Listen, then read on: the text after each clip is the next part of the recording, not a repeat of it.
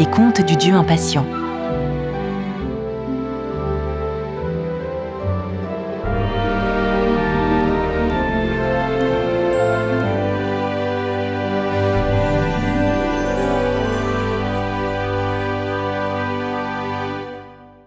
Bonjour, je m'appelle Marie Lucignol et je suis très heureuse de vous retrouver aujourd'hui pour la lecture d'un conte du Dieu impatient.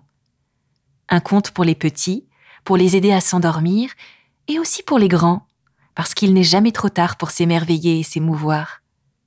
Les contes du Dieu impatient, c'est deux fois par mois un nouveau conte, la joie de passer un moment agréable à écouter ensemble une belle histoire en famille, avec ton papa ou ta maman, tes frères et tes sœurs si tu en as. Alors tu es prêt? Aujourd'hui, je vais te lire l'histoire de la feuille d'or.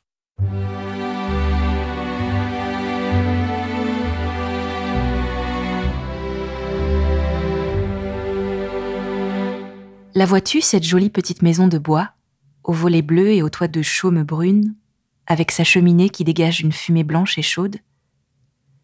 Celle qui est au bout d'un grand jardin de pelouse tendre, fendu en son cœur d'un chemin de terre qui sinue comme une rivière capricieuse jusqu'à l'entrée de la maison. Elle est à l'orée d'une forêt qui, dit-on, est la plus grande et la plus vieille du monde. Cette forêt est si belle et si dense que les hommes n'ont jamais osé y pénétrer trop loin, de peur de s'y perdre, et aussi par respect pour la beauté de ces arbres innombrables qui s'élèvent si haut vers le ciel que les rayons du soleil peuvent à peine transpercer leurs feuillages altiers. Même au cœur de l'été, la lumière est si faible et les moments de clarté si rares qu'on a l'impression qu'il y a fait nuit presque tout le temps. Dans cette maison habite une jeune fille qui porte le joli prénom d'Églantine. À sa naissance, ses parents lui ont choisi ce nom pour rendre hommage aux fleurs qui ornent les massifs, les plates-bandes et les haies qui entourent la maison et qui s'évadent jusqu'à la forêt.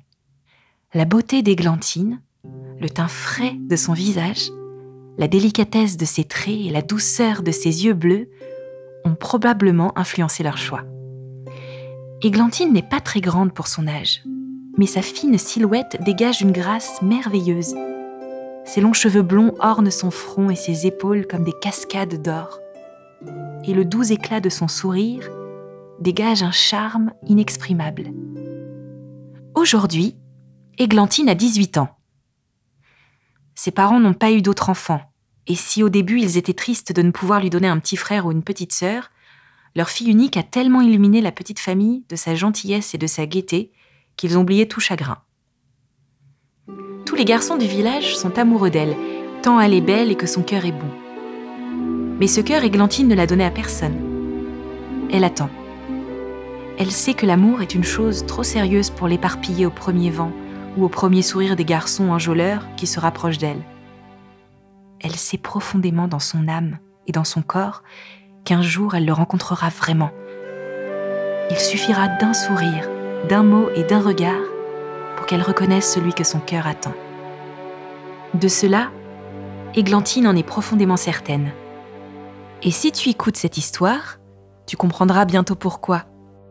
Parce qu'il y a la forêt. Déjà, toute la nature dont les beautés explosent à la fenêtre de sa chambre comme un feu d'artifice. Églantine est émerveillée par la splendeur du soleil, des ciels d'azur peuplés de géants muets et blancs qui, poussés par le souffle de Dieu, glissent en silence sous la voûte céleste. Elle le sait. Les nuages sont les chevaliers majestueux qui protègent ce monde des hommes, d'autres vents trop froids ou trop violents, qui, venus du fond de l'univers, viendraient anéantir nos vies à jamais. Et la forêt. Depuis sa toute petite enfance, Églantine sait à quel point la beauté sculpturale de ces arbres de leurs troncs, de leurs branches magnifiques et de leurs feuillages abondants, l'attire et la subjugue. Au cœur de cette immensité d'arbres et de plantes sauvages, il y a un mystère qui lui parle. Car elle sait qu'il y a quelque part, derrière des milliers de chaînes, de hêtres et de bouleaux, une clairière magique. Cette clairière, Aucun homme n'a jamais osé s'éloigner suffisamment de l'entrée de la forêt. Elle n'a jamais été découverte. Mais elle, elle sait. Parce qu'une nuit, un rêve a réveillé Églantine. Il était si beau et si fort qu'une petite voix lui a dit à l'intérieur de sa tête qu'il fallait qu'elle se réveille pour ne pas l'oublier. À demi endormie, découvrant la blancheur de ses belles dents dans un grand bâillement, Églantine a refait défiler dans sa tête toutes les images et toutes les émotions de son rêve pour ne pas les oublier. C'était au cœur de la grande forêt. Il y avait une grande plaine verte, couverte d'herbes hautes qui penchaient au vent doux du soir. On aurait dit qu'elle s'inclinait pour rendre hommage à l'arbre imposant et magnifique qui s'élevait au centre de la plaine. Ses feuillages se déployaient vers le ciel et formaient un arc abondant et généreux d'une verdeur offerte comme une poignée de fleurs vers le ciel, tandis que des oiseaux de toutes les couleurs, égayés dans une pluie de branchages, chantaient des cris de joie. Tout autour de cet arbre, une haie d'églantines déployait ses fleurs ouvertes au parfum d'un élixir délicieux. Leurs racines s'enfonçaient dans la terre en nouant des liens aussi étroits que des mains d'amoureux avec celles de l'arbre géant. Églantine comprit tout de suite qu'il s'agissait de sa forêt, celle dont les ombres se couchaient le soir sur le toit de sa maison. Et elle comprit en même temps qu'il y avait en plein milieu de cette forêt cette clairière merveilleuse dont personne ne lui avait jamais parlé, parce qu'aucun homme n'en connaissait l'existence. Cet arbre avait un secret. Et ce secret, Églantine en avait reçu la clé pendant son rêve. Là-haut, assis sur une branche, un jeune garçon regardait l'étendue de la terre qui, derrière les frondaisons, lui offrait l'immensité de tous ces paysages ce petit prince isolé des hommes était en pleine contemplation de la beauté du monde. Le rêve n'avait pas dit à Églantine qui était ce petit garçon, ni d'où il venait, et encore moins depuis quand il était assis là, à cet arbre. Il devait avoir neuf ou dix ans, l'âge qu'avait la petite fille quand elle avait fait ce rêve. Il était encore bien petit, et si léger qu'il pouvait s'asseoir sans danger sur une des branches les plus fines de l'arbre. Il était si frêle que nul n'aurait pu distinguer sa silhouette de près ou de loin, pas même les rapaces à l'œil perçant. Parce qu'elle faisait un rêve. Là où l'esprit voyage et traverse toutes les frontières, elle comprenait ce qui se passait dans le cœur du petit garçon. Il attendait, probablement depuis déjà bien longtemps.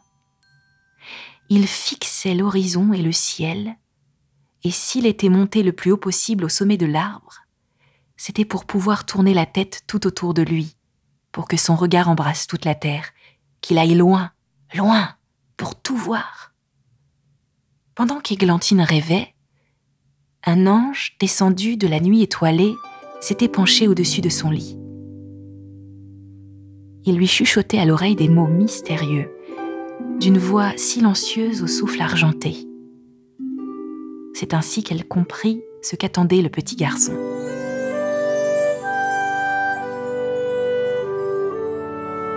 Une nuit, lui-même avait reçu dans son sommeil la visite de l'ange. Il avait entendu des paroles merveilleuses, celles du poème de la beauté, de l'amour et de la vie éternelle. Ce petit garçon, qui aimait très fort sa maman, avait compris que celle-ci, partie au ciel d'une maladie mortelle, continuait de penser à lui. Il n'attendrait pas longtemps, lui avait-elle dit pour qu'il rencontre une jeune fille qui consolerait son cœur. Elle serait si belle et si bonne parce qu'elle donnerait chair à la beauté et à l'amour et qu'ils voyageraient ensemble pendant toute leur existence vers le pays de la vie éternelle. Pour briser sa solitude, impatient de voir venir cette jeune fille merveilleuse, le petit garçon avait décidé de quitter sa maison, située exactement de l'autre côté de la forêt que celui où habitait Églantine. Guidé par la voix de l'ange, il n'avait pas hésité en entrant dans l'immense forêt. Il avait marché et marché, marché, remontant des chemins de terre, et en suivant une procession de petits oiseaux qui, par leur vol rapide et leur chant joyeux, lui montraient la voie. Combien d'heures, combien de jours marcha-t-il? Quand il était fatigué, il s'arrêtait au pied d'un arbre et s'allongeait sur la mousse. Il recouvrait son petit corps des feuilles qui jonchaient le sol et s'endormait dans la chaleur de la terre. Les oiseaux restés près de lui le réveillaient quand il savait qu'il avait récupéré assez de force, et il reprenait son chemin. Il marcha longtemps, mais sans jamais avoir peur, sans même ressentir la longueur du temps, tant la forêt était belle et accueillante pour lui. Il marcha jusqu'au moment où une lumière plus vive perça la pénombre de la forêt. Il arrivait au terme de sa marche il allait trouver ce qu'il était venu chercher.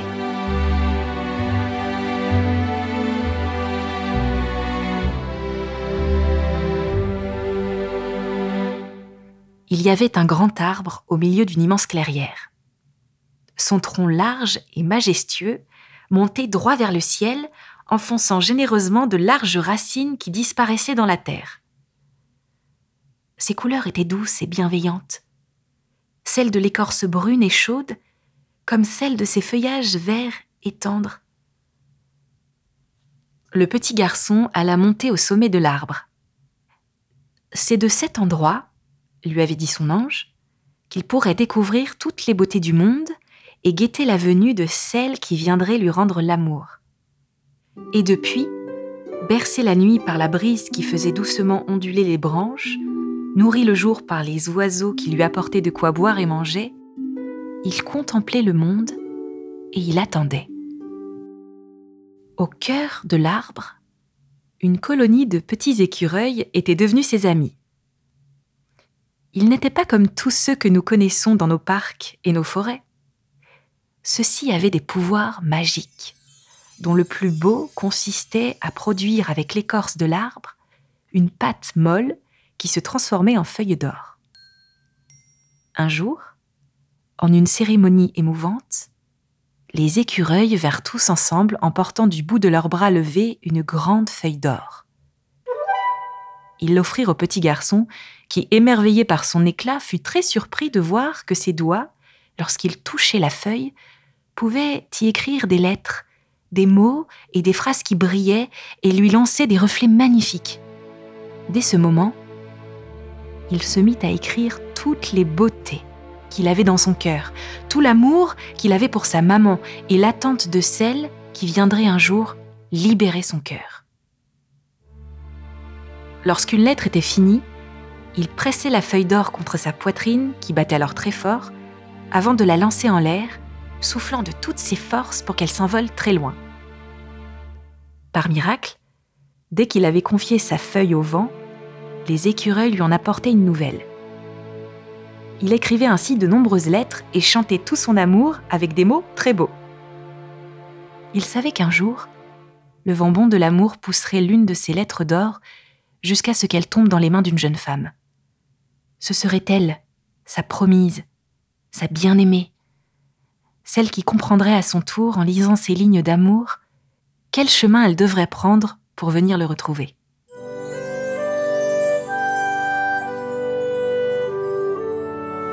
Tout cela, Églantine l'avait saisi dans son âme. Surtout ce qu'elle avait compris, c'est que celle que le petit garçon attendait, c'était elle. Il ne fallait pas s'inquiéter, parce que dans le temps du cœur, toutes les choses vont beaucoup plus vite que nos jours et nos heures. Avec patience, elle devrait attendre que le temps soit venu, le cœur ouvert comme la fenêtre de sa chambre elle décida de ne plus jamais la refermer en la laissant toujours au moins un peu entr'ouverte. Un matin, la brise pousserait légèrement la vitre et déposerait sur sa table une lettre d'amour étincelante de lumière, de poésie et de beauté une feuille d'or. Au premier mot qu'elle lirait, elle reconnaîtrait la voix de son promis, son bien-aimé. Alors, elle irait à son tour pénétrer dans la grande forêt pour aller le retrouver. Et toi, as-tu bien gardé entr'ouverte la fenêtre de ta chambre? Et voilà, l'histoire est finie. Il est temps maintenant d'appeler tous les anges et toutes les bonnes fées pour t'envoyer la poudre d'or celle qui endort les petits et les grands. À bientôt!